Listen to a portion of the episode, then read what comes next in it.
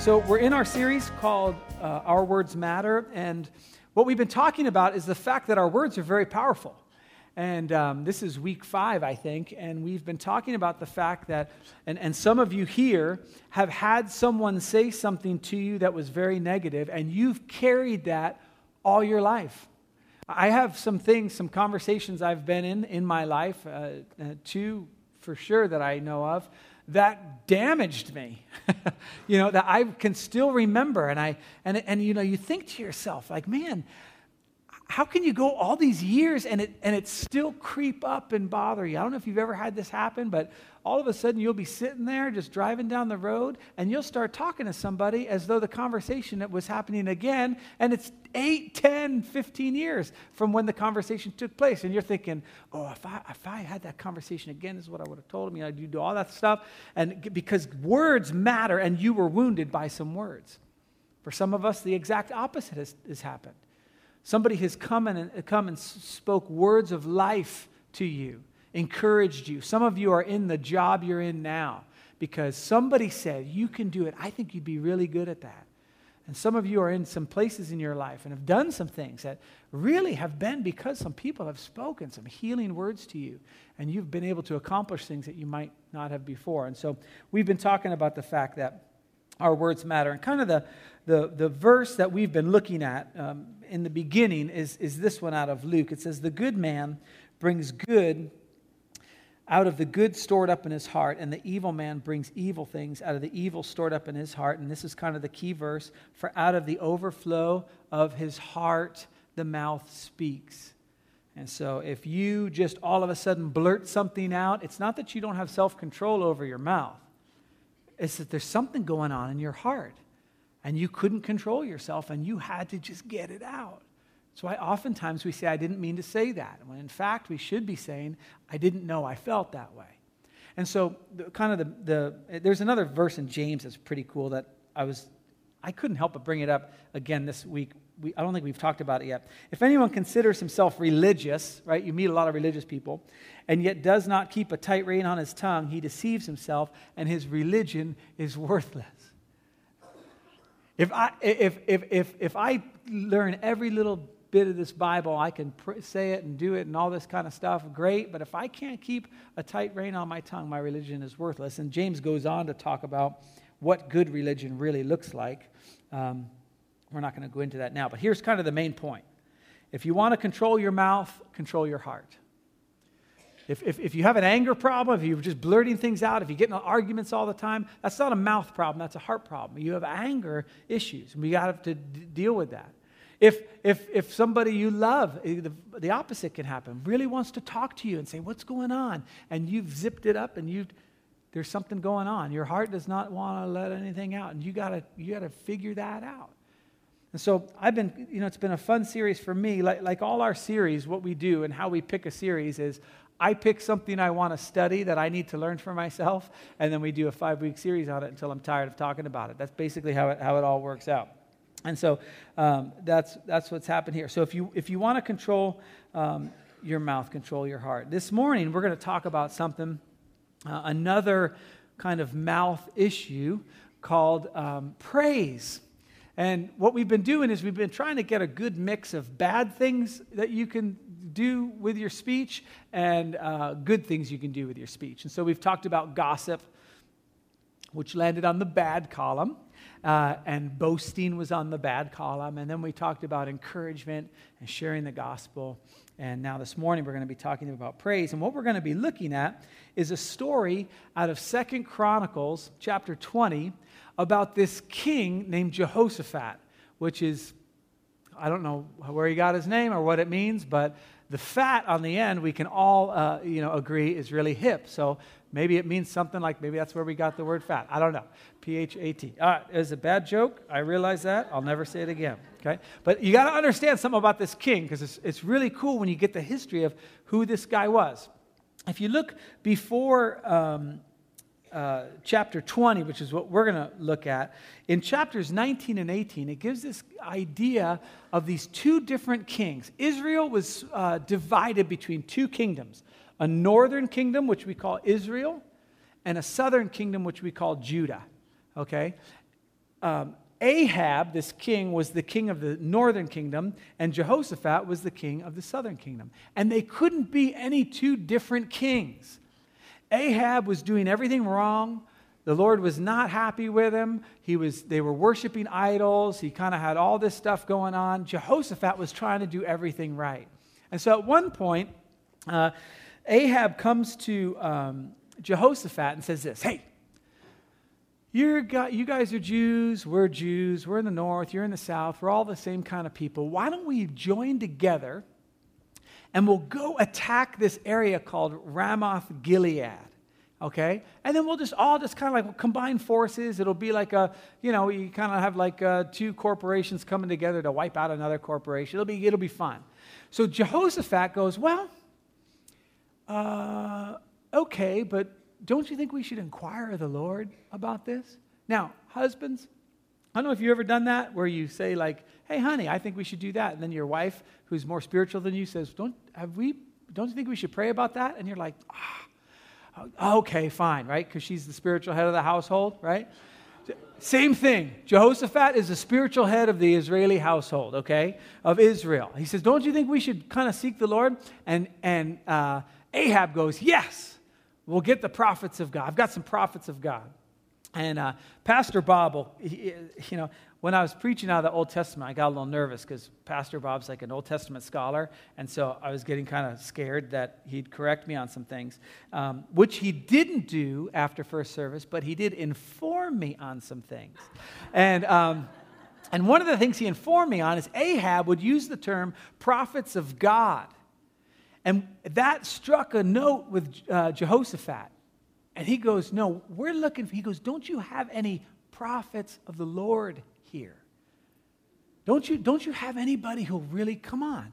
And so Gilead talks to his prophets, and they're like, Go get them. You guys are going to wipe them out. Yeah, it's awesome. One prophet comes with these iron horns. I don't know if he had them in his bedroom or if he just fashioned them, but he said, you're going to gore the Aramaeans like this, like these horns will go, you know, and everyone's like, yay. And Jehoshaphat's going, man, this doesn't sound like the Lord. First of all, who just has iron horns hanging around? Okay, right?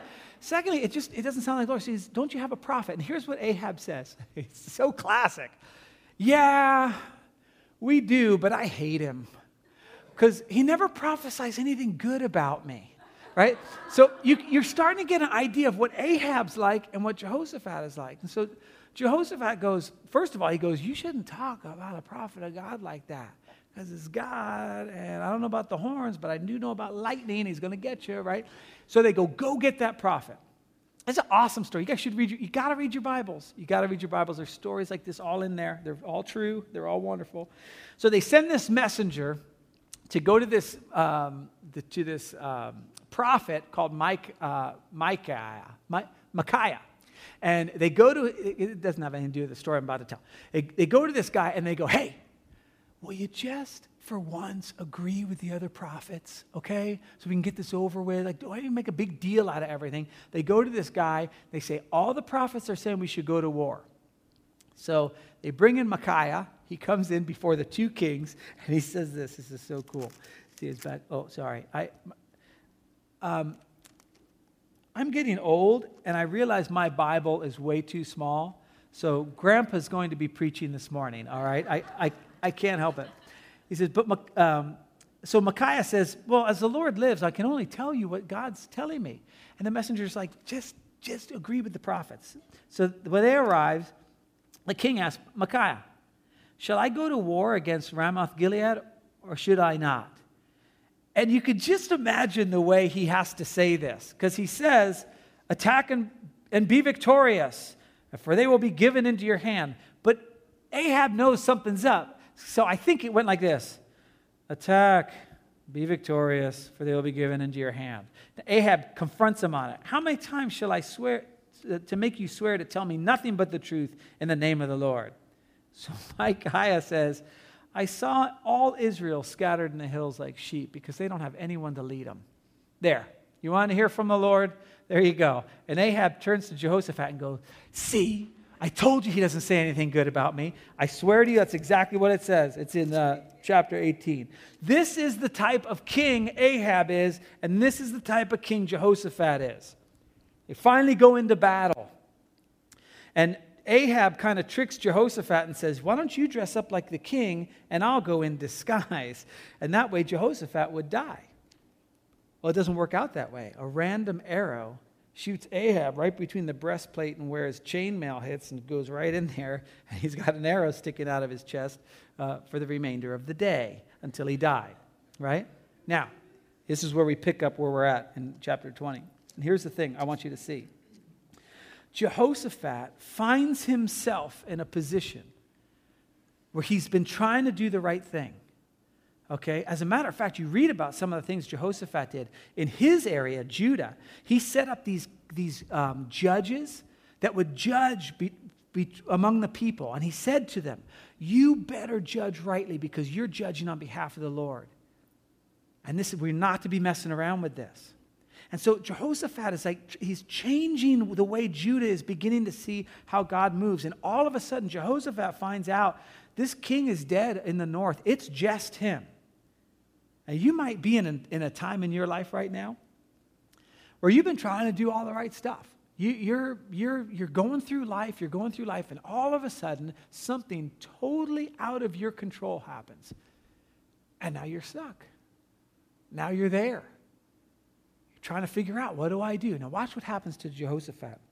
Somebody comes up to him and he says, uh, There's a vast army coming against you from Edom from the other side of the Dead Sea. It's already in Hazazon Tamar. I mean, it's on its way and it's already right there. It'd be, it'd be like this if they said, you know what, guys? I'm just going to tell you right now. There's another church down the street, like in Irvine, and they're already at Westminster and they're coming to kill us. Okay, it's kind of that type of thing. It would be a bigger church because we'd jack them up if they. Oh, no, okay, here we go. Uh, no, okay, okay. So this is, this is where he finds himself. Alarmed, right? Alarmed. This is news to him. He doesn't, he, this is all of a sudden, here he is trying to do the right thing. He, he, he, he's with uh, uh, this other king, dies. He's by himself, alarmed. Now, listen to what he does. This is so important. Jehoshaphat resolved to inquire of the Lord and he proclaimed a fast for all Judah. Now, here's what happens to me when I get alarmed or I find out something that is totally outside of my, my deal. I start thinking of a solution.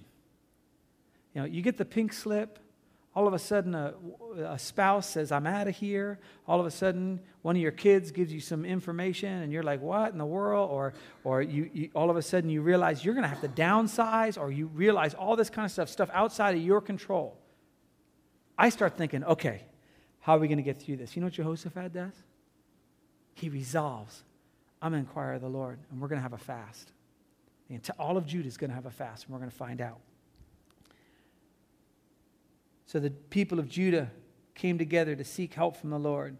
Indeed, they came from every town in Judah to seek him. Check out the leadership Jehoshaphat has. Now, listen, it's super important because for us as a church, we're a kingdom and priest, similar to the way Israel is. And as God moves on our heart, as things began to happen to us as a church family, as a church community, right? As those things happen, what's our response going to be? They all come together and they all, from all over Judah, and they go, We're going to have to figure this out. So Jehoshaphat stood up in the assembly of all of them. And he begins to pray in this courtyard. And watch Jehoshaphat, watch kind of his perspective. I'm wondering if it can be ours as we kind of face these things that are outside of our control. He says, Lord, the God of our ancestors, are you not the God who's in heaven? This is a beautiful way to approach God when something like this, like you, when you're about ready to face a battle in your life. Like to get that posture of like, God, Aren't you? guys? Yeah, here's the thing. If we're in church and we're just kind of like doing church because Sunday mornings you're supposed to go to church and all that kind of stuff. Here, here's what I struggle with sometimes as a pastor. I talk about church stuff so much and I, I, talk about, you know, like I read church books and I talk to pastors and I go to pastors' conferences. Bob and I were at a, a, a learning community on Monday and Tuesday. You talk all about this stuff, you forget the reason I'm doing this is because I have a heavenly Father, a God in heaven, who's ordaining his kingdom as we speak. And that's just kind of a resetting. It's almost like you get the letter in the mail from the IRS or you get the notice, you get the email from corporate and they say, We're downsizing. And it's like, it's like if we can, as a people, just resolve to inquire the Lord and just go to Him and say, Okay, first of all, Aren't you the God of heaven? Like, aren't you the one who's got it all figured out? That's how he starts off.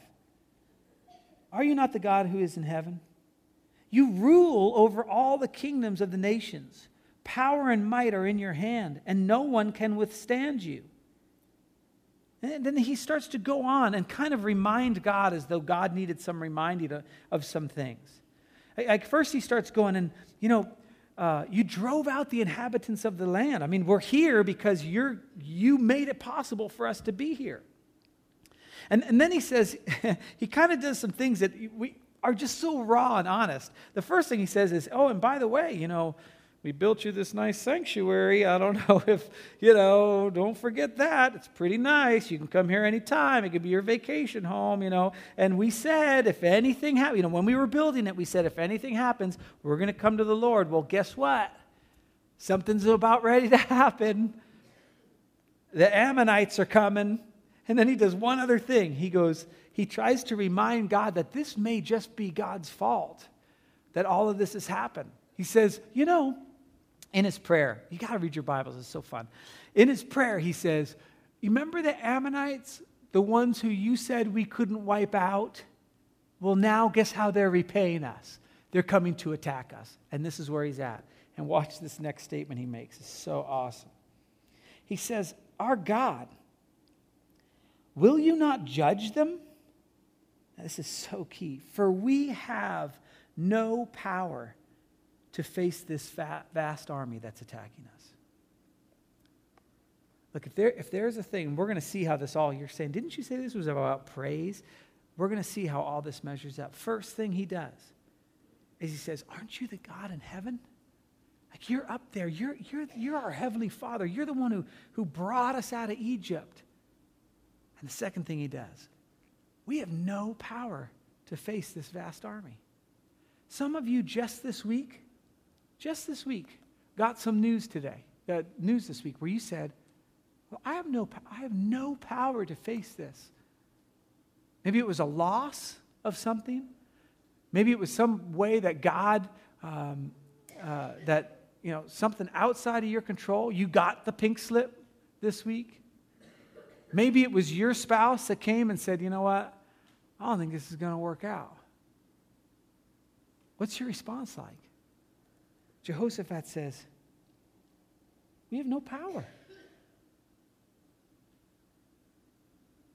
We have no power to face this vast army that is attacking us. Then he says something that's so phenomenal that I'm hoping as we get through this morning, uh, uh, it, it's a, a part of the scripture that he, that he says that if we, if we could just get this in our minds as we begin to go through the battles of life, through relationships or finances or whatever, neighbors or whatever it is, if we can get this phrase embedded in our mind, I think it's going to go a long way for how the heart issue of praise begins to be dealt with. Because if out of the heart the mouth speaks, praise is no different.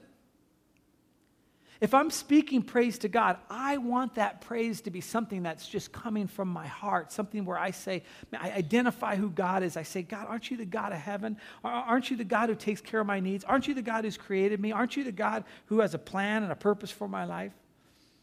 That if that comes from my heart, praise becomes easy.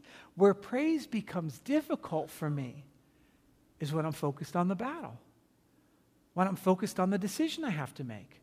Which house am I going to buy? How am I going to switch jobs? Or maybe a deep loss I went through. That makes praise difficult.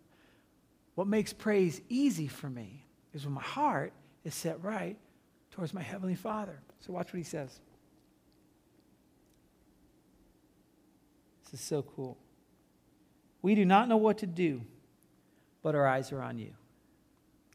Now, what's cool about this is that it rhymes, okay? I mean, that's just cool because this was not written in English, it was written in Hebrew.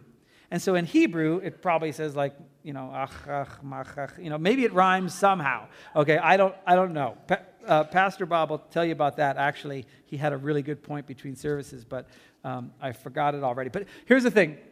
He says, oh, I know that it changes cadence. We do not know what to do, but our eyes are on you. Is that not where you, I mean, have you not been there before in your life? I mean, this is where it manifested it for, for, for Lisa and I. I mean, you know, you guys know the story. I've, I've told it a hundred times. I'll probably tell it a million times because it's just such a part of who we are now. But, but you know, when our son was first diagnosed, diagnosed with epilepsy, the, the first thing I did was I did what I normally do, tried to find a solution, went on the internet, went on, you know, became, you know, studied everything about epileptology that you could study. And, and you know, Lisa knew all the medications. And we, we did what every parent does. We found out as much as we could. We got involved in support groups. We did like all this kind of stuff. But there came a time, about a year or two years into it, where we just went, we don't know what to do. How about our eyes are on you? We got nothing. We've done everything we could exhaust. We, we, we went to the prayer healing rooms. We, we tried this. We tried the diet, changed the diet. We made sure that he went to sleep at a certain time, woke up at a certain time. We, we tried everything we could. And finally, we got to the point where we said, We don't know what to do, but our eyes are on you. You know, the difference between that and the two years prior was nothing as far as results were concerned. But I think my heart in speaking praise would have been changed if I could have done what Jehoshaphat did. When I first got the news, resolved in my heart to seek the Lord. And then over that time, just through the process of doing what God would normally have us do as parents, my mantra became God, I don't know what to do, but my eyes are on you. What, what are you going through now? Does God have you in a battle right now? Something you're facing, you don't know the outcome? Listen, all we all God requires of us is that we go before him. We say, God, I don't know what to do, but my eyes are on you. I'm, I'm going to focus my energy on what I know. I don't know how it's going to end. I don't know what's going to happen, but I'm going to focus on what I know about you. Now, watch what he does. I think I need to get contacts or something, or maybe just a giant Bible. It would give me a lot more authority, right? I could just be like, man, with a big podium, and like slam stuff down on it. That'd be cool. Okay, so anyway, he says, We don't know what to do, but our eyes are on you. So this guy named Jehaziel comes up to him and he says, uh, This is what the Lord says to you Do not be afraid or discouraged. That is so nice. For the battle is not yours, but God's. Do not be dismayed or discouraged, for the battle is not yours, God. Now listen, if you're like me, those, those can be super comforting words, but they can also, in reality, for those of us who've known God for a long time, be kind of scary. Because in some ways, for me, I kind of want the battle to be mine because then I'm kind of in control of the outcome. If, if, if I can just kind of like keep working harder at it or, or keep learning more or keep going, if I get enough people around me, if we can just get this, then, then I, want, I want God's power to solve the problem, but I don't necessarily want his plan or his time frame. Like when it says the battle is not mine, but God's, it's like, good, excellent, God, give me all your resources and all your power. And then we can get this done. he says, No, the battle isn't even yours. Now, now, listen to what that does when you get news of something you don't want to hear that's completely out of your control, like Jehoshaphat does. It's not your battle. You say, Well, it's my house that I'm going to lose. It's not your battle. Yeah, but my, this new boss, he's, he comes from Chicago and nobody likes it. It's not your battle, it's God's battle. Here's the scary thing about God's battle we think of winning the battle as the circumstances turning out the way we want them to turn out. I mean, it was just human nature. You know, this is why praise, it's easy for us to praise the Lord when we get a job. Right? It's hard for us to praise the Lord when that job turns out to be 70 hours a week and you're on salary. It's easy for us to praise the Lord for a spouse and not praise the Lord when that spouse doesn't turn out to be who you thought. right? See, see what God's saying is the battle isn't yours. And sometimes, this is what I found in my own life, God is doing battle with me. He's allowing me to go through things because what he wants is my heart. What he wants is my is that is that that he wants me to love him with all my heart, all my soul, all my strength. He wants me to love my neighbor as myself. And when these things come on that reveal in me a deficiency in that, God says, "Oh, this is my battle." And I say, "Oh, Lord, please take this cross from me. I don't I don't want to." He's like, "Ah, it's my battle." Which means it's my timing, my plan. I'm going to use who I want to use. So, while this verse is super encouraging. Do not be afraid or discouraged. It's also a little scary. And we have to go back. Who is this God we serve? Uh, isn't he the God of heaven? Is he faithful? Is he trustworthy? Does he only speak truth? Is he completely holy? Does he know everything? Is he everywhere? Is he all powerful? Is he mighty? Is he really, really smart? Does he know you? Does he know everything about you? Does he know what you're thinking right now? Does he know the number of hairs on your head or the number of hairs that had just fallen off your head in my case? It's his battle, right? So he says, It's not yours, but God's. And um, so he goes on. Then he, he kind of gives them some information, like some inside information. He's like, Yeah, they're, they're climbing up this valley and they're, they're right here. And I don't have this verse with me. I forgot to put it in the, in the PowerPoint. But listen to what he says for them to do. Because it's not just, hey, the battle's God's, just roll, you know, we have this little dachshund, and when you yell at her, she rolls over on her back, you know, like, and, and, and, and he's not like that. It's not just like, the battle's mine. You're like, okay, sorry. He actually gives us stuff to do in the battle. And here's what he says He says, You will not have to fight. Okay. That's good news already, right? You will not have to fight. Take up your positions, though. Like, get, get in the spots that you're supposed to be in stand firm. See, isn't that hard sometimes? I, sometimes we just want to run. We just want to forget it. The marriage gets, gets going and it's tough, and we just want to get out of here. Sometimes we want to run from God. God's telling you to do something difficult in a relationship or something like that. You're someplace you're not supposed to be, doing something you're not supposed to do. And, and we just want to like, la, la, la, la, la. He says, no, take up your positions and stand firm. Then he goes on. He says, See the deliverance. He wants you to watch it. It's so cool. The Lord will give you Judah and Jerusalem. Do not be afraid. Do not be discouraged. Go out and face them tomorrow. And the Lord will be with you. So Jehoshaphat hears this stuff and he bows down. And all the people in Judea and Jerusalem bow down and they worship the Lord. They start praising him with a loud voice. And this is what Jehoshaphat does is so cool. Oh, it, no, it was there. Good. Sorry. There we go. Face him. Good. Listen, after consulting the people, here's Jehoshaphat, okay? He's the ruler of a nation. And he just gets word that God's going to win the battle for him. And what he does, this just shows you humility. He just says, Hey guys, how do you want this to go down? Like as a, as a people, as a group. I mean, we're all here. We've pra- fasted, we've fasted and fade. We've prayed and we've fasted, right? We're all together on this. See, again, it's God's battle. We're God's people.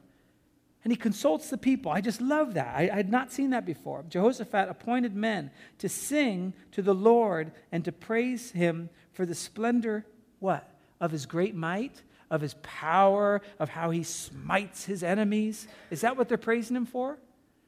Like, I mean, if, if it were me and I was, if I found out we were going to go, if, you know, we all said God, you know, somehow gave someone a gift of prophecy here and all of a sudden we decided we were going to go uh, take over the school across the street or whatever it was, right? Because they're terrible. We'd be like, yes, we're praising God for um, his strong might. No. They praise him for his holiness.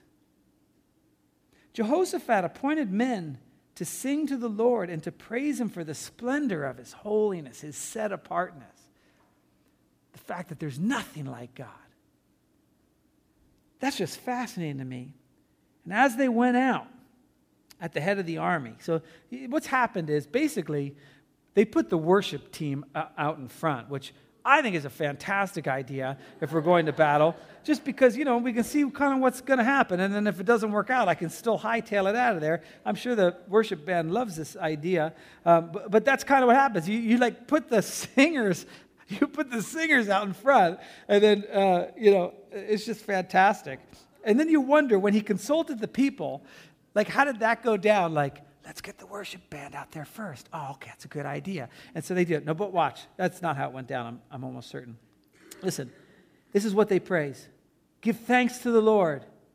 Again, for his might, for his wisdom in battle, for his warriorship, for his love endures forever. But this is a connection with your heavenly Father. Imagine Going back to the battles we're facing, the news you get from the doctor or what have you. Imagine if our, our response is just praise God, you know what? Are you not the God in heaven? Are you not, are, are you not holy and set apart, righteous? I just praise you because your love endures forever. That is the attitude of praise. Those are powerful words that we have to our Heavenly Father. So here, here's, here's what happens. As they began to sing and praise, the Lord set ambushes against the men of Ammon and Moab and Mount Seir and who were invading Judah, and they were defeated. Now, we read something like that, and we go, oh, oh yeah, cool. Like, so what was the formula for the Lord to set ambushes again? Can you give that one to me? Like, like I have this boss that's new and I don't like him, and it's just like every day I go to work and it's difficult. Like, what do I have to pray for his cubicle to fall in on him and he'd be crushed? Like, like that, then that battle would be over and God would be victorious. Or, you know, what do I, what, how can I get God to slap my husband? How, what, what, what's the formula? Or, or you know, that you're, you're losing your home and all of a sudden it's like, what's the, what, what do I have to say again for God to, to come in and like save our house? Listen, here's the thing the Bible is filled with times when it didn't quite work out the way they planned. But the battle's still God's. It's still God's battle. And Jehoshaphat didn't know what the outcome was going to be when he began this words of praise and this understanding of who God is. Yeah, it, it turned out right. Listen, for you, where you're at now, it may be a long time before it turns out right. The way we want, the solution is the thing we want. But God is the same yesterday, today, and forever. And it's His battle. And His word for us as a church is you can praise Him throughout all of this. Not just praise Him for the outcome, but praise Him from from the very beginning.